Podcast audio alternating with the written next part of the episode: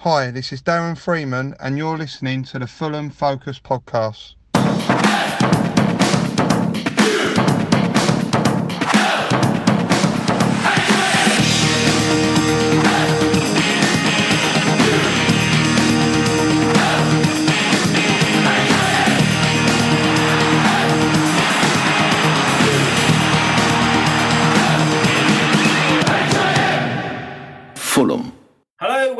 Fulham Focus podcast. My name is Matt Boisclair, and you join us at a crucial time of the season as we prepare to face our West London rivals Brentford under the cottage lights on Friday night. A rare home win for the Whites against the Bees would keep us well in the hunt for automatic promotion, and we most definitely do not want to think about the alternative. Joining me tonight, firstly, is my friend and yours, it's J Mac. How are you, mate? Very good, mate. Very good. How are you? I'm all right, thank you. All good. Also joining us from behind enemy lines is Brentford fan Jimmy Cairns, who's here to give us some insight on our opposition. Thanks for joining us, Jimmy. Are you good, my friend?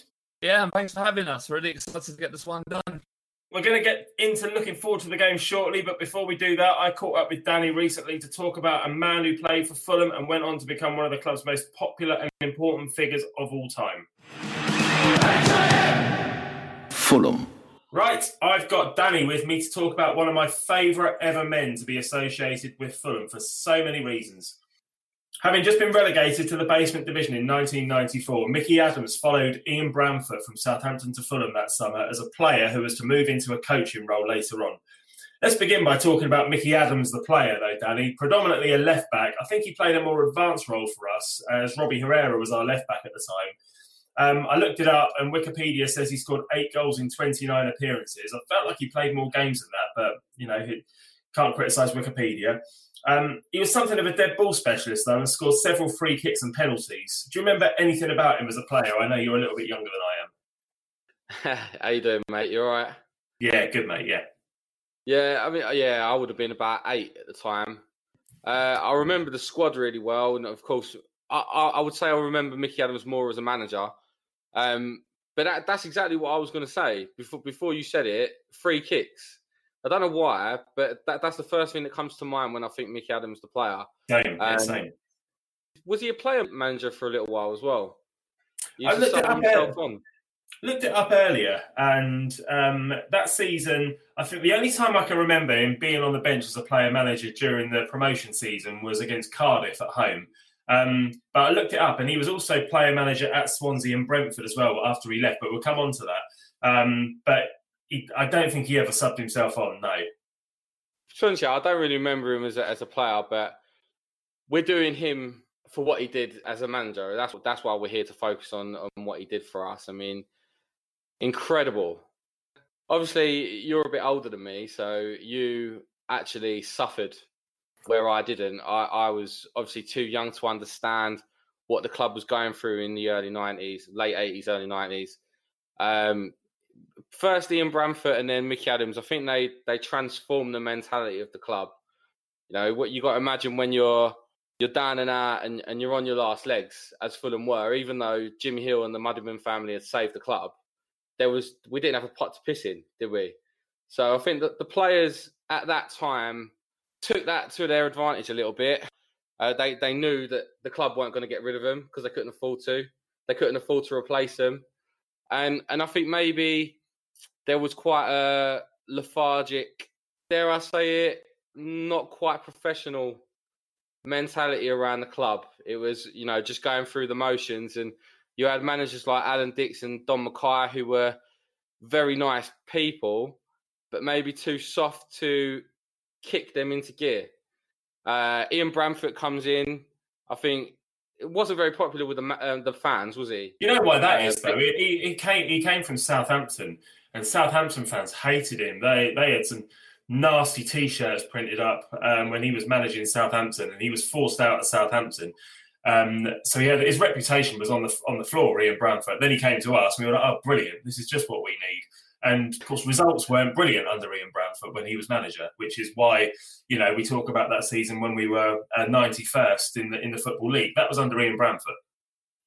Yeah, but at the same time, I think coming from Southampton, who were in the Premier League, his standards of how a football club should be run, even if he was failing there, were a lot higher than what Fulham were had at the time, Mm. and it almost needed that unpopular, I don't give a shit what you think of me kind of person to come in Yeah.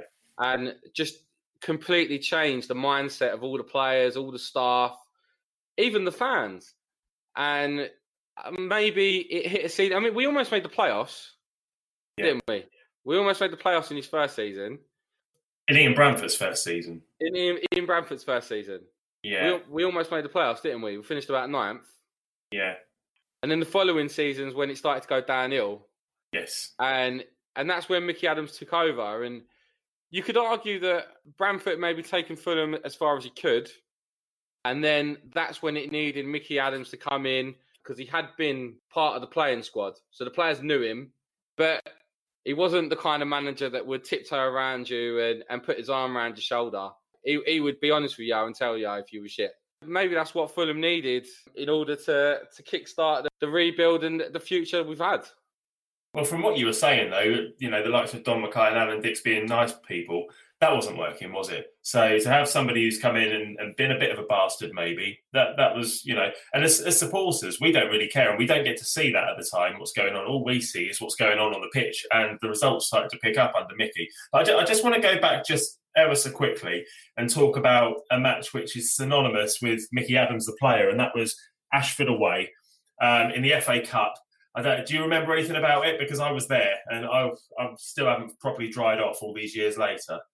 Now, go on, you Yeah. carry on, mate. So um, it's pissing down with rain uh, in Ashford, and the game would have been called off. Obviously, non-league pitch, boggy, muddy pitch would have been called off had it not been for the fact that Sky were down there.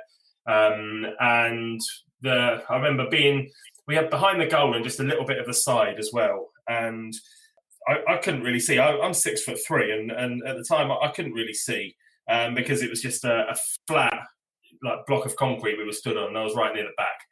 Um, but we're 2 0 down, and my mum and I just decided to, to pack it in at 2 0 down and go back to the car.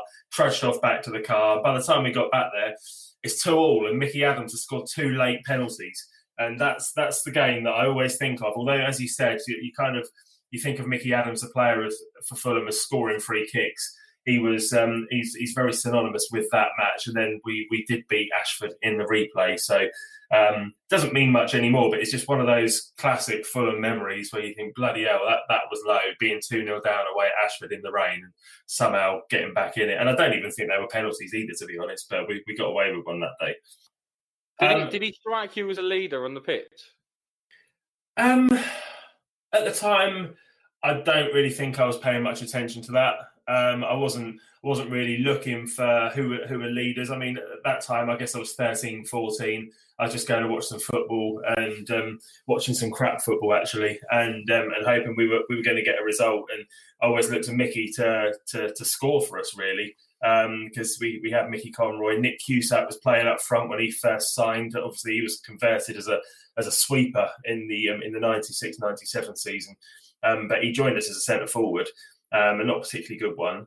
Um, but Mickey, did he strike me as a leader? I, I don't really remember, to be honest. But he, he was definitely one of my favourite players, and I remember um, I was given the, a, a project to do in in art, and we had to pick a, um, a celebrity or a famous person who um, who we wanted to focus on. And for some reason, I decided I was focusing on Mickey Adams, who nobody else at my school had ever heard of. Um, and our homework one week was to was to just go and find a picture of this celebrity. Um, so I waited for him. We, it was Gillingham away, um, and I waited after the game for him um, to, to just take his picture. And it seems stupid now, um, but he didn't come out. So we just we just wandered into um, into the, the players' lounge because you could back then. There was no security on the door, and he was stood there having a chat because he was he used to play for Gillingham, I think, back in the day. So he obviously still had some friends in there. And I, I told him what I had to do, and I, I ended up having a picture with him, shaking his hand. And then um, then years later, I went to the, um, the the Mickey Adams book launch thing at Craven Cottage a couple of years ago, and um, and had another picture with him then. So I've now got these two pictures side by side of us both looking significantly older and fatter and probably greyer as well.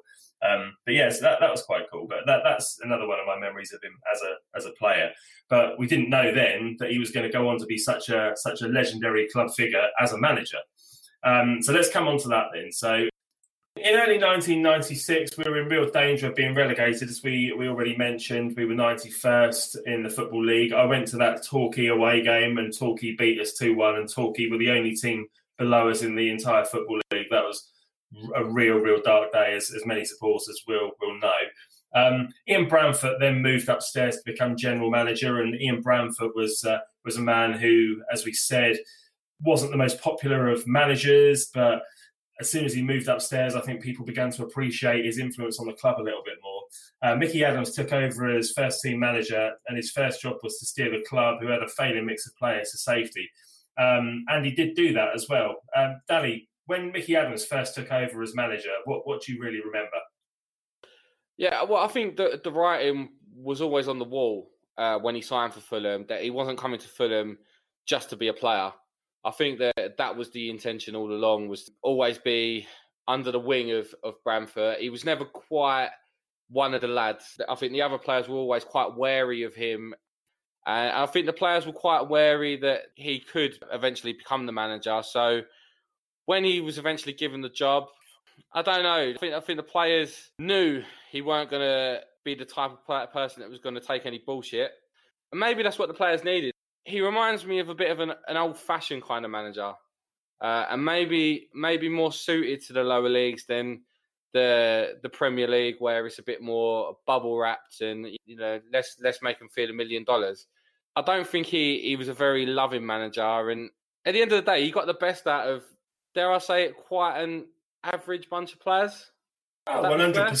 One hundred percent, yeah. I, I, also remember a story about him travelling up from Southampton with some of the other lads as, as a player. I think you had like Mark Blake and and Glenn Cockerill later on as well when he signed Glenn Cockerill. And as soon as he became manager, it became apparent that he had to cut ties with those players and travel in on his own because it, it was beginning to cause a bit of a rift in the squad. Yeah, and that's what I mean. He was very serious about the role, yeah. Hmm. and and like you said, he wasn't afraid to lose friends over it he, he was very much his own mind. And I think that's why it worked so well with Alan Cork because speaking to a few of the, the, the players from that era, Corky was quite a, a comical fella and, you know, yeah. very laid back, good cop, bad cop. Mm. And I think it probably needed that balance to take the edge off of just how brutal Mickey Adams could be. But I suppose if you're going to be a manager, you you have to make those sacrifices. You can't be one of the lads, can you? Definitely not. I, I, went to, as I said, I went to that um, evening with Mickey Adams at the cottage a couple of years ago, where he was promoting his autobiography, which I can heartily recommend. It's, it's excellent. Um, and he spoke about the summer before the promotion season, where he just had to get rid of all the crap out of the squad. Um, and he was saying that you know Gary Brazil free transfer. Well, do you not think we ought to give him a new contract? No, free transfer. Like multiple players, he just went free transfer. Let's get rid, get rid, get rid.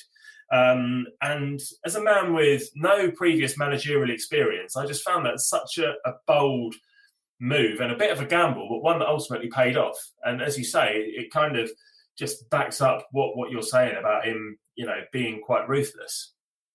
Yeah, I mean, and and it comes back to the. I feel I feel like I'm repeating myself here, but the same thing with Ian Bradford. They they both come from a high standard, playing at the top level, and he could obviously see there there was fundamental issues with some of these players. I'm not going to name names. I'm not. I'm not necessarily saying that Gary Brazil fits that agenda, mm. but just to say no, get rid of him. Get rid of him.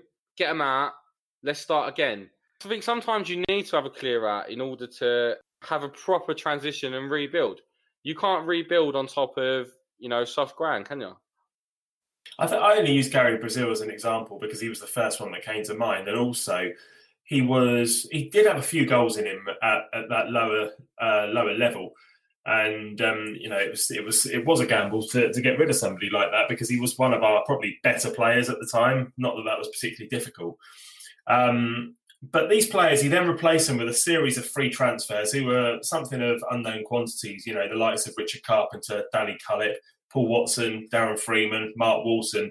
It was a risk, but it was one that was to pay off spectacularly. Yeah, and not having any superstars, I think worked quite well because I, I, I don't think Mickey Adams uh, as a manager or, or, as a personality was the type that would have entertained uh, an Anthony Knockaert, for example. There was no big egos in there. Doing Fulham Focus and, and doing all these these interviews and stuff, I, I feel very proud to have spoken to most of that team. Hmm. And they're so easy to get hold of and so happy to talk about their time at Fulham. They're very down to earth people. Uh, and I think that's why they work so well as a team. You know, they had a, a never say die attitude. What what what more can you say? That we were the underdogs. You know, we had nothing to lose. We we didn't have a pot to piss in. This is this is before the Al Fayed era. So, you know, we, no one could have envi- envisaged that happening at the time.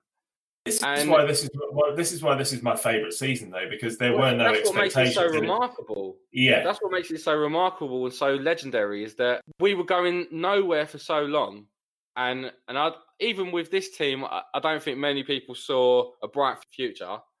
We were just plodding along, and and it literally come out of nowhere. yeah. It was it was such a such a nice reward for all those fans that had suffered for so long, and it was like a a release of all that pressure and all that worry.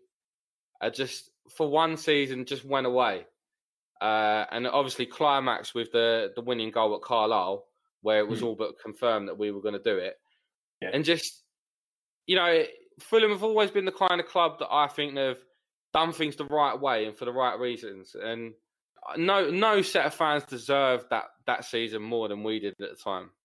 Yeah, no, I completely agree. in, in order for that to happen, though, not only did we have to get the, the right signings in, but we had to keep hold of a couple of key people, one of which was Simon Morgan, um, who Mickey Adams convinced to stay, despite there being a firm offer on the table from Gillingham in the summer. Gillingham, of course, who had just celebrated promotion at the end of the previous season on the Craven Cottage pitch. So they came after Morgs, but he decided to stay, and he was he was an integral part of that team, wasn't he, Simon Morgan? Funny enough, uh, one of one of our interviews has come with Simon Morgan, and I asked him that question about Gillingham: How close was you to signing? He reckons there was never an offer on the table. Yeah, Uh, Mickey Adams tells it very, Mickey. Adams Mickey Adams tells it very differently.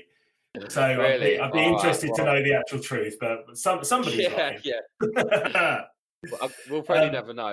But um, yeah, Yeah, yeah. At the end of the day, it doesn't matter. He stayed, No. and and again, that's why Simon Simon Morgan is Mr. Fulham. That's why he's admired so much by the fans because he was there throughout it all, from from the very dark days all the way until you know it's like he, he saw us off into the Premier League and then and then went off and did his own thing. It was like he completed the full circle with us, and you know by staying and not and not going when he was clearly too good for the level we we signed him at because he dropped down a division to sign for us from Leicester. Yeah. Yeah. He was clearly too good for the bottom division. You know, I, I think that just epitomises what he was like as as a person and the loyalty he showed to Fulham. Equally, it shows how dominant Mickey Adams was as a manager. You know, Yeah. if if Mickey Adams says you're not going, you're not Yeah. going. End of. Don't matter Yeah. what fees on the table. He he was a very decisive manager. He was also very lovable, very loved by the fans, and and we didn't see that side of him. This is only from what I've learned from speaking to other players. We saw a, a manager that was very suited to Fulham, Yeah. and he came across as a gentleman to me. you don't always have to like your manager that you play for, as as long as there's respect, and as long as he can, as you know, as long as people can see that he's doing things for the right reasons and trying to get the best out of his players, regardless of there's more than more than one way to, to skin a cat, as the saying goes. You know, some some managers find success by doing things one way, whereas another manager will you know do them slightly differently, but still still get results. And and you know, it, it definitely happened for Mickey. I was struggling to find the right way to put it, but you just hit the nail on the head. Respect. Hmm. Now, I'm not sure all the players liked Mickey Adams as a manager, Hmm. but I think everybody at Fulham Football Club respects him for what he did. Yeah. And with without him, God knows where we'd be. yeah, things would be very, very different because we wouldn't have got up that season. Who knows then if the Al Fayed offer would have come in in the summer? Sorry, the Al Fayed takeover, and then who? I think everything would have been so different had that season not happened when it did. Well, it's, it's, Um, it's arguably the, the most important season in our history. Yeah, but we didn't know it at the time. But knowing what we know now, of course it is. Well, I was Um, only eight to be fair, so Yeah. I'd like to think. I'd like to think at 31, I'm a little bit wiser, a little bit. I was I was 15, so it's brilliant, An absolute perfect age. No responsibilities or anything in my life. I could just completely focus on on Fulham, and th- at that time in my life, it was it was just perfect. Um, also, key to uh, the turnaround in the club's fortunes was the former Mickey Conroy that season. Somehow, he went from being a, an average striker in the, the bottom division to somebody who just everything he touched flew into the back of the net. Headers, left foot, right foot. It, it was a, such a turnaround because I remember him being a bit of a donkey for us the, the previous couple of years. Yeah, and and, and Terry Angus recalled um, a moment when, before that season started, I think it was the pre-season, where Mickey Conroy refused to do a run or something, something along those lines, claimed he was Hmm. injured. Yeah. and Mickey Adams was not happy. Proper slated him. I think he made him walk from from for miles from where they were back to the training ground, and sort of really humiliated him. And and and Terry said, "You, you just Mickey Conroy was not that kind of guy to respond to that. He was he was quite a, a sheepish character, very Yeah. very um, quiet, and he he thought the writing was on the wall. That was it. He's finished. Yeah. And then just out of nowhere, he gets a goal. eh, You know, at the beginning of the season, Hmm. and it's just something sparks. And and like you said, he scored 23 goals in that promotion season. Yeah. 23 league goals. You know, I mean, phenomenal. So, Yeah. and, and and that's one of my clear memories of that season is Robbie Herrera left back uh, and Mickey Conroy up front. You know, they're, Hmm. they're the two players, the first two players I think of when I think of, uh, and Darren Freeman on the wing. You know, Yeah, definitely, definitely, they're the first three things I think of when I think of Mickey Adams' team. Yeah. Um, so yeah, I mean, he again, he, Mickey Adams just got the best out of an average bunch of players. I think that was Mickey Conroy's level, but to get Oh, 23 gotcha. goals out of him is phenomenal. Fantastic. So, what was your standout memory from that promotion season then? Well, I mean, you know, when when you're eight years old, um, you don't really appreciate at the time individual matches. I don't think. I don't think you um, you go into a game thinking, "Oh, blimey, you know, we're we're five points off the top. You know, it's a must win today, or you know, we're three more three more wins, we're promoted." Eh, You know, each game as it comes, and and it's it's just such a wonderful experience to be with your granddad and, and your mum and you know, it's a great day out and I think my, my standout memory of although I remember the whole team, I mean I could name you them all for fun. Um, really clear. That's my first clear memories of Fulham is Mickey Adams' team. But my my standout memory is is meeting Mickey and the players at the end of that season when they had the family fun day on uh, at the cottage. Took a penalty against Mark Walton and missed. Did he save it or did you Um, miss? He saved it, but uh, Oh, he didn't have to move. Let's let's let's say yeah. It was, it At least you got it on target. Yeah, yeah, yeah, yeah. We'll, yeah, we'll leave it there. Um, and then and we went into the, the Riverside stands, I remember going into a bar. Can't remember what one, but it, I remember going into a bar and, and meeting Mickey Adams, and he was talking to my granddad, and he, he he patted me on the head and just smiled at me, and it's just looking up at him, thinking, you know, like he was like the Messiah, like Yeah. you know, it's you know what I mean, just looking up at your heroes, and Yeah. I mean, my my dad's a Man United fan, so at the time he was still trying to convince me to be a Man United supporter. So I was going to Fulham for, from a young age, with my dad still trying to, you know, are you Man United this, Man United that, and and Man United at the time were, um, you know, best club in the world probably. Hmm. But there was just something about Fulham, and it was that season that it just it just hit me. You know, this is where this is me, and yeah, I'll never forget meeting him. Never, Yeah. never forget it. I can remember it as clear as day.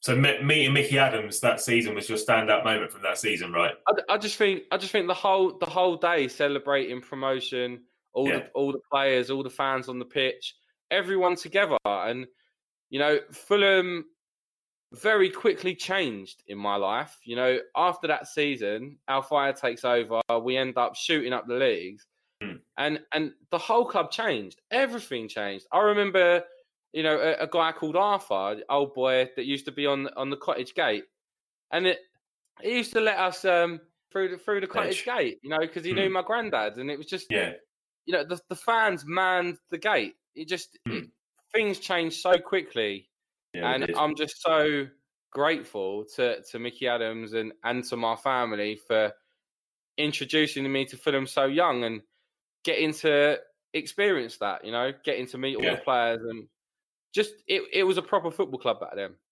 It was so different. I think talking about memories from that season, I didn't go to Carlisle, regrettably. Um, I wasn't at Mansfield when we were promoted. Um, I wasn't Leyton Orient, and I think that's one of the standout memories of the season. Not only did we win 2 0 on a, on a Sunday lunchtime at Brisbane Road, but Terry Angus was stood up in the in the crowd, conducting the fans with stand up if you're going up, and he was the first one up, up on his feet with his hands above his head, which was absolutely brilliant. Um, Yeah, It brilliant. was also also um, absolutely smashed Darlington 6 0 at home, where everything that we hit that day seemed to fly into the back of the net. And it was it was normally us at that level that was that was on the end of those sorts of scorelines. So that was a special one. Also, Cardiff away as well. I remember we scored in the first minute away at Cardiff. I think um, Conroy scored, and then Blake Blake scored a um, Mark Blake scored a penalty. And we were singing about having Freddie Mercury in our goal at Tony Lange that day. It was just brilliant memories. It was, it was just also also yeah, it was it was also different back then, but just it, you know, brilliant. I, I loved it. I Swansea, loved, Swansea at home was quite Yeah. a big one. yeah, yeah, because we just come off the back of a, a really bad run of results, hadn't we? And we turned it round. Yeah. I think we were we were losing that game as well, and Paul Brooker scored a last minute goal. Yeah, yeah, yeah, something like that. But I I think we won two one. Um, Yeah, yeah, we did. it was Like, it was top three to go up, and they were fourth, weren't they? And we were on a, quite a slippery slope at the time, so it, was- it was a vital win. That sort of changed it again. That that gave us that breathing space. Yeah, it did. It did, and we went on from there and kicked on. It was great. Yeah. Well, having been promoted, that summer, of course, Mohamed Al Fayed bought the club. Mickey Adams signed players like Aidan Newhouse, quickly nicknamed Aidan Shithouse amongst supporters, Andre Renzi, Paul Moody, and, and just a handful of games into that season, he was ruthlessly sacked and replaced by Ray Wilkins underneath Kevin Keegan. How did you feel when he was sacked? I'm pretty sure he signed Neil Smith as well. Yes, you're right, he did. Yeah, he did. That was yeah. that summer, yeah. Yeah. Um, how did I feel when he was sacked? Well, again, at the time, I was too young to really, really understand it all. You know, it was it, one minute he was here, one minute he wasn't, and Yeah. I suppose um, had we been a Premier League club at the time, the coverage would have been massive, uh, and and a bigger deal would have been made of it. It was only really amongst the the fans that you know the older fans like yourself and and you know generations above that at the time recognised what Mickey had done for us and and how unfair it was. Uh, and and no, no two ways about it. No matter what way you look at it, it's it's it's really unfair. But but Mickey, you know, Al Fayed was was a man who who knew what he wanted and and wanted to get there quickly. And as much as you love Mickey Adams, I, I do say that he was more suited to the lower leagues than it than he would have been to the to the um, top divisions. I know he got there with Leicester, but he didn't last at the top for very long. And it needed, I think, big names like Kevin Keegan and Ray Wilkins to, to come in and and attract the likes of Chris Coleman and Kit Symons, uh, Peter Beardsley, you know, Philippe Albert. I mean, those kind of players would have never come to Fulham. Rufus Brevett, they would have never come to Fulham uh, in in that level, um, the third tier, if it wasn't for Kevin Keegan. No, Let's face it. So, as as harsh as it was, you can't say it was the wrong decision because look at what happened. You know, I think it proved to be the right decision. It was the right decision, but it was it was a tough one to take at the time because it, you know the first bit of success that we've had, and you know the the man who bought it to us was just you know booted out straight away. But yeah, I, I agree. It was it was the right decision with hindsight, but at the time it it didn't feel like it. Well, he went to Swansea very briefly after uh, after his sacking.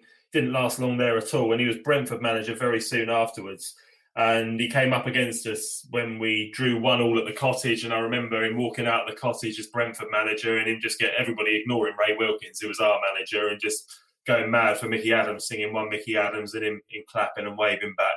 Um, we drew one all that day, and then we we played them at Griffin Park later in the season as well, and we, we beat them 2 0. I think you're unlikely to ever see Fulham fans give a, a Brentford manager such a great re- reception again, aren't you? Oh, well, 100%. This wasn't a Brentford manager, was it? This was a Fulham legend. Let's get it right. You know, um, it was a quite a, a unique situation.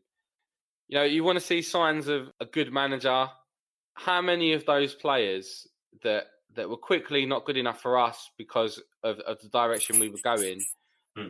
turned to Micky Adams as their their Yeah. next manager? We had three or four that followed him to Brentford, even though he wasn't there for long. Think of Paul Um, Watson, Paul Watson, Glenn Cockerill. Did Danny Cullip go there? It- Did Darren Freeman go there? Yeah, he might have done. Yeah, Yeah, and then, a load of them ended. Load of load of them ended up at Brighton with him as well, Yeah. didn't they? Yeah, exactly. Took the words out of my mouth. Brighton, and and they had a good good spell at Brighton, didn't they? Another they did well promotion. Yeah, they did well there. there. There was a lot. I mean, we've got a lot of players in common with Brighton over the years, and and Yeah. A lot of it's down to that. There's a there's about seven or eight of them that ended up there. Yeah. So I mean, that just shows you you you don't you don't follow a manager around if if you don't don't uh, respect them and don't want to play for them, do you? No, of course not. I, I always feel it seems very fitting as well that the last league game at Craven Cottage as a predominantly standing stadium in the Premier League in 2002, some years later, was against Leicester, who was uh, who were managed by Micky Adams at that point. Yeah, nil nil, wasn't it? It was nil nil, crap game, but it's, it's Yeah. still it's still great to have him back there for that. Yeah, Um, yeah, yeah. And he, he's been Yeah. he's been back again since as well. I think we, we, he was Port Vale manager a few years ago when we played them. I remember he, he told a story as well. This isn't really my sort of story to tell, but I'll share it anyway. Um, that he, when he was managing Port Vale, he turned up and he thought that we were going to be putting out our reserve team that night. It was obviously we were a Premier League team. Um, so he wrote up on the on his whiteboard in the changing rooms the team that he thought we put out, um, and then he picked his team to, to you know go up against it. And then when the team sheets went in, we put our first team out, and he said he just walked back into the dress room, dressing room and said, "Good fucking luck," and walked out again. and I think we beat them six 0 that night. and We hammered them as well. Was that was that Yeah, when uh, Kamara scored a hat trick? Was it Oh, I don't know. God knows, I don't remember. I don't remember. You you'll remember that better than I do. what was the score? Six 0 Yeah, Kamara did score a hat trick in someone. We beat him six 0 I think six one, Jamal- six 0 It might have been Peterborough actually. Jamansi camera. Yeah, as yeah. to Abu. No, no, blimey, a bit before Abu's time. Abu's hat tricks are all to come. Yeah, yeah. Nice one. All right, mate. Well, let's bring this to a close then. Rate Micky Adams' Fulham career out of 10. Ten. Yeah, same. Couldn't be a Yeah, higher I 10 mean- either. Probably, probably my favourite of all time um, Fulham figure. Not necessarily as a player, but as a manager and just as a as a, a Fulham person. Couldn't be a higher 10. Absolute Fulham legend for me. Yeah, well, Fulham legend, and I mean, it just exceeded everything, didn't he? You know, a penny, and he turned it into a million pounds. You know, he, he just he turned it into a pot of gold, and yeah, how can he not be a ten? It was a miracle. Yeah, it was. And who's to say as well that had he, you know, we know he was sacked and Kevin Keegan and Ray Wilkins were brought in, but who's to say that Micky Adams wouldn't have got that team out of Division Two eventually because he did it with Brighton. So who's to say he wouldn't have done it with us as well eventually? Maybe not quite as quickly, but I don't know, no, no. I, I just think it was it was just the situation just didn't suit him. He would have needed more time to build an upgraded version of what he'd already had, um, which Yeah. was a band of brothers Hmm. that you know with no egos. And Yeah. obviously, Al Fayed, you know, didn't didn't have time on his side, did he? He wasn't prepared to, to wait that long, and No. it, it did need Keegan to come in and get those big names in, but. I don't think that's anything against Micky Adams. I just think it was it was just um, horses for courses, you know. Yeah. M- Micky Adams is a great manager, and you know uh, we'll we'll we'll never forget him, will we? And and you know here we not. are, here we are. What twenty five years on, twenty four years on? Yeah, Yeah, still still celebrating it. So Yeah. you know it, it'll it'll never be forgotten, will it? it won't. Best season ever for me, one hundred percent. Lovely stuff. All right, mate. Thank you for that. Let's pass it back to the main show then. Fulham, All All right, well, let's look ahead to Friday night then, chaps. So, firstly, Jimmy, I hear your granddad used to play for Fulham. Is that true? Yeah, just found out a few bits about him. He played um, during the 1930s, signed at 16, got into the England under 21s, although I'm not sure if he played for the team. But then obviously World War II started. He went to the RAF with a couple of other Fulham boys. And when he came back, football wasn't really deemed as a big job at the time, so he quit. So yeah, but no, got a bit of history behind Fulham. My dad was actually a Fulham fan. I'm quite surprised I'm a Brentford fan actually. Would have thought they might have introduced me to Fulham when I was a kid. Yeah, that, that would have been better. What what was your granddad's name? Frederick Tomlins. I remember seeing um, a cutout of a newspaper article when Fulham beat them, uh, Oxford City 6 0 at the time around the mid 30s. We don't get many six nils these days, that's for sure. More more one nils, if if anything. I So- think we do all right. You, yeah, you do. You've been you've been flying through it this season, haven't you? You've had a seven 0 against Luton and five 0 against Sheffield Wednesday recently. We we we'd love some of that, to be honest. What made you become a Brentford fan? Uh, my dad took me to a game in 1995 against Hull City, 1 1 0. It was my first ever live football game. Then, two days before my birthday in November of the same year, took me to Shrewsbury Town. And I was a mascot for Brentford then, and that was it. Straight on the bandwagon for better or worse. I've got to say really quickly that I've I've, I've known Jimmy for a very long time, and um, I, I, his his love for Brentford is, is quite apparent through a very life or death situation. We went sky we went, we went skydiving together in like about ten years ago in Sydney, Australia, and he was the first one to jump out. And I swear to God, before the first, maybe the last, but the first words he he said before jumping out the plane were for Brentford, and then he just flew out the plane. that's that's Yeah, that's, it that's when I knew. was my last words, and I've still got the video evidence of that. madness, absolute Fair play, fair play. What would you say then, mate, is your favourite season following Brentford? Personally, for me, I think it's the 1999 season when we won Division Three, purely because, if I remember correctly, that was the first time I ever had a season ticket for Brentford. So it always kind of sticks for me. Is that Ron Um, Noades? Uh, Is that Ron, that was Noades? Ron Noades back at the time. yeah. I remember him. Ron Noades Remember before he him. tried to screw us. Yeah, he did. Yeah. And what about the current side? Who's your favourite player at the moment, or who's your best player at Brentford? I guess I guess we're not kids anymore. Who's your favourite player? But who's, who's your best player at the moment? You know what? I actually think it's Rico Henry because he's a left back. Just not, does not get enough love for what he does. But he's played every single game for us so far this season, and he just excels. And considering for the first couple of seasons he was so injury prone, to get through that and just deliver every single week.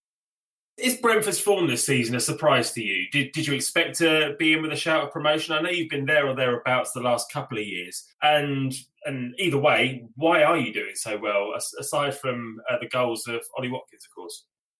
Surprise wise, though, I don't think too much. I think this was going to be the season where we could make a difference and really push for it. One of the first things that we got is we've got such a strong recruitment drive.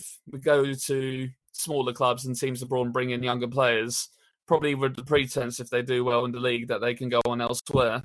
Squad wise, I think we play well as a unit when we get it together. I mean, we went through that slump quite recently. We've only just sort of picked up again with the Sheffield Wednesday game. So I'm not surprised that we're doing well. I would have, in an ideal world, I would hope we'd be pushing a bit more for automatic promotion, but I think that's kind of out the window now, really. So, depending on how well we do against you and West Brom, I think it's just really sticking to that playoff place. I can tell you now, you are the one team we do not want to be facing in the playoffs at any time. So if if we're in the playoffs together, we hope you get beat in the semi-finals. Otherwise, if, if we get through to Wembley again, I think there's there's a lot of Fulham supporters who are thinking we just want to avoid Brentford at all costs because we just we've got such a was, diabolical record against you.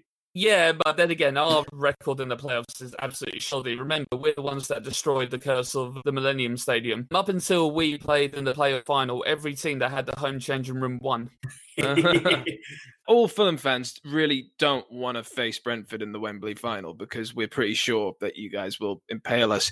Is it a sort of what's the vibe like among all the Brentford fans? Are they really wanting, reveling in the idea of facing Fulham? Would that be your dream fixture for a playoff final?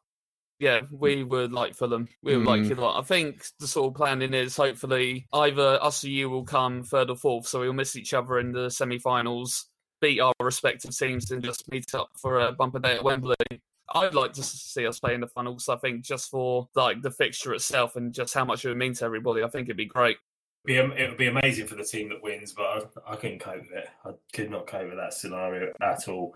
I think I'd have to start drinking about three days before to get through that one. Oh, I'll join you on that one. Every time I go to Fulham, drive up the M4, I drive past um, Griffin Park and then past your new stadium. How's it coming along? Have you have you been along to have a look yet? Yeah, it's a it's a big change for us. It's weird to think that's going to happen now. Is it now or never for promotion then, considering you've you've got this this new stadium, or is there still a kind of degree of patience around around the place? I think it's a fairy tale ending, obviously, to get promoted and go into the Premier League with 20,000 all season. I think if you try and put too much emphasis on something that doesn't come true, then it kind of ruins everything in the future. So all fans are sort of pushing towards getting the promotion and moving to the new stadium as the Premier League side. But if we didn't, I don't think it's the end of the world. I think it's just going to be a matter of adjusting regardless. So whether it's in the Championship or the Premier League, just going to have to go through it. We're going to move back to Fulham then, and J Mac. Let's have a chat about the uh, the Fulham lineup. We kept the same lineup a couple of games ago, and then Yeah. there was a, a slight tweak because Joe Bryan's injured, and um, Kamara came in for Knockaert at the weekend. Any changes that you can see? Harrison Reed's training again, potentially back in the side. Do you think? I think it would be pretty harsh on Harry Arter for Harrison Reed to come in and take his place. I think Harry Arter's got better and better the past three games. Certainly after his terrible performance against Millwall, I think he's channeling his you know natural aggression that he has in the right areas now, and I think he actually had a very good game against Bristol. So I wouldn't I wouldn't put Harrison Reed just yet, but definitely as a sub. There's a bit of a horrible rumor that potentially Joe Bryan's out for the full season, which would be really really bad news for us. But I think uh, largely for this, I would definitely start AK 47 the right. And Cavaleiro just had such a dodgy game for me against Bristol. I'm not too sure if it'd be good to keep him or not, but I think AK 47 definitely needs to start. It's this sort of game that he could really impose his physicality on upon sort of the players like Brentford. I was thinking at one point, should we maybe start Kebano? But I remember we started Kebano against Brentford at Griffin Park, and it just wasn't, it didn't look too great, to be honest. I mean, and I didn't think Kebano did much for us when he came off the bench. So I think maybe Cavaleiro has to ride out this sort of rusty spell of form he's on, and I would still keep Anthony Knockaert on the bench. That's the thing with Cavaleiro, though. He'll have one crap game one week, and then the next he'll, he'll look like you know he should be in the Brazilian team for you know. Obviously, he's not Brazilian, but you know what I mean. He looks outstanding. So yeah, ho- hopefully he's got a, um, a few good games in the run in to come. Should we have a look at the stats? Yes, it's my favourite thing. Okay, so Brentford's season so far, they're on course for their highest league finish in some time, actually. The last time they finished higher than the top four in the second tier of English football was in 1946 1947 when they got relegated from the first division. Now, since then, they've been flirting around in the third or fourth tier of English football, but recently back in the championship, they, they did manage to finish fifth in 2014 2015 but lost out to Middlesbrough in the playoffs, as Jimmy was alluding to earlier. They don't do well in the playoffs. And they got off to a sluggish start, only winning three of their first 10 games, uh, drawn three, lost four. Obviously, as Fulham fans, I'm sure you remember the old days when we're all slugging it down the bottom. It's been such a whirlwind change to come into the Championship, and we have held our own there. And that first season we came back to Championship and came fifth in the end, that was like a fever dream because we were up in the second place, I think, around Christmas time. Regarding our form at the beginning of the season, to be honest, as a Brentford fan, that's nothing new to us. But I prefer us to start badly and kind of pick up pace. But yeah, at the beginning of the season, I mean, obviously, the first 10 games, you said it was not too good. And I remember a lot of uh, calls for our manager to get sacked. You picked up form a bit in the next 10 games. You, you winning five and losing four with no draws, including winning three on the bounce and also thrashing Luton 7 0. I mean, was it around that time, the 7 0 game, where you thought, okay, this this manager's sort of getting through the getting through the rough patch now? Did you always have faith in him that he'd be able to carry on what Dean Smith was starting there? Yeah, definitely. He was around for a long time. He obviously came from Brøndby, so he had a bit of pedigree behind him managing top teams, even if it's a Danish top team. I never had a personal problem with him. I think a lot of the naysayers are the sort of people that just don't like it when things aren't going right straight away. Um, But Thomas Frank, he's been nothing but great to us. He seems like a lovely guy. He always takes time out of the fans. And he seems to genuinely care about the club. So when you've got someone like that at the helm, you've got to give him an opportunity. Otherwise, what is the point of having them do it, really? Yeah, and you know what? He's got a beautiful head of hair as well. He's like oh, lovely. gorgeous. I wish I had that hair. I wish I had that hair. typical thing for you to say that.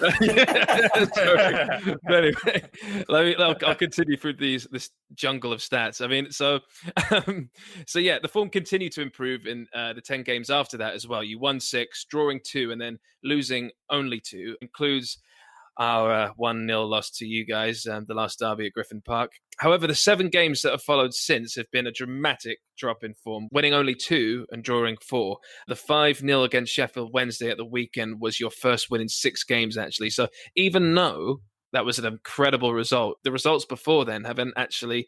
I mean, So, as scary as it was, you just got to kind of keep the faith a bit. And picking up against Sheffield Wednesday, it was the best result we could have had, and hopefully that's going to give the players a bit of confidence to uh, turn out on Friday. Yeah, well, just looking at your form this season 17 wins, seven of those have come away from home, 11 defeats.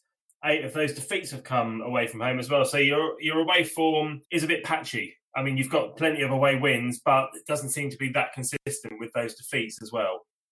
We are nowhere near invincible and we do throw games away with the best of them. It's got to the point now where we just got to concentrate on our games now, win as many. You can't be worried about other teams. It's the old cliche, but it's just every game's a cup final now, isn't it? It really is go, running into Yeah, the, the last few games of the season. But you don't seem to have a problem with scoring goals. Uh, best goal difference in the league with plus 31. You scored 64 goals and conceded 33. And the, the 64 goals that you scored is the joint highest amount in the division with West Brom. And 33 conceded is the second best defensive record behind Leeds as well. So you, your stats are fantastic, really. Regarding the defensive record, at one point it was the best in all four of the top divisions. Over the last couple of weeks, our defence has kind of lapsed, I think, with Jansson being injured and uh, Jean not being able to play some games because of injury as well. It's kind of fallen apart a bit. You've got five clean sheets away from home this season, 11 in total, but you're 11 points better off at this stage this season than you were last year. And you've only won one game against the top six opposition. Guess who that was? Yeah. Um, yeah, of course. Stato says when Brentford are hot, they're hot. Brentford have won 11 of their 17 games by more than one goal, which is quite the contrast to us. We we tend to win by the odd goal. We've won 12 of our 18 just by by one goal, so we're we're effective, but a little bit boring. You've won four of your games by four or more goals, so seven 0 against Luton. 4 0 against Bristol City, 5 1 against Hull, and then, of course, the 5 0 against Sheffield Wednesday last time. But when you're hot, you're never hot for long enough, which is why you're not in the top two, I guess. So, haven't won more than three on the bounce. Your longest unbeaten run was five games, um, but that only consisted of two wins with three draws. And your current run at the moment is your weakest run since the start of the season, although that 5 0 win against Sheffield Wednesday could well have reignited your season let's let's see. Jimmy, talk us through Brentford's best players this season. We refer to them as the BMW, and that is Saeed Ben Rama, Bryan Mbeumo, and Ollie Watkins. Uh, they've actually managed to score 46 goals for Brentford, and 64 goals we've actually scored this season. So percentage-wise, that is pretty incredible for what they've managed to do. Ollie Watkins, at the moment, he's our main striker after Maupay left. And so far, he's got 22 goals this season and he's second top goal scorer after your very own uh, Mitrovic. Ollie Watkins' goal scoring record is 151 minutes per goal. However, Watkins has kind of dropped out of the goal scoring at the moment. His last goal was three games ago when we lost to Luton Town 2 1. And moving over to our French wizard on the right wing, Bryan Mbeumo. So far, he's got 14 goals and tallied six assists. And at this time of talking, he's actually the seventh top goal scorer in the league and second top goal scorer for Brentford. The third person bringing up the rear is the Algerian Messi, as we like to call him, Saïd Benrahma. Um, he is the top of the assist board for Brentford.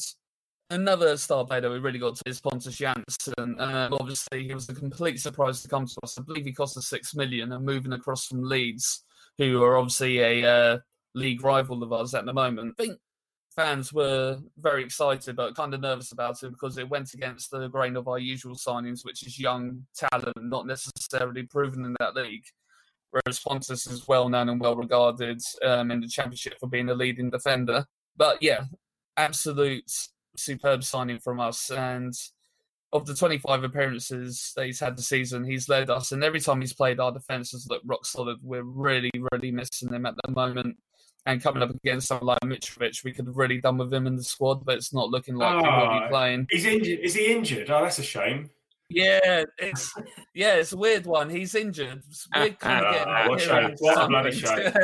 Uh, yeah, it's a pain. It's a pain. But um, he wins 3.4 aerial duels per game, which I mean is pretty outstanding for a defender.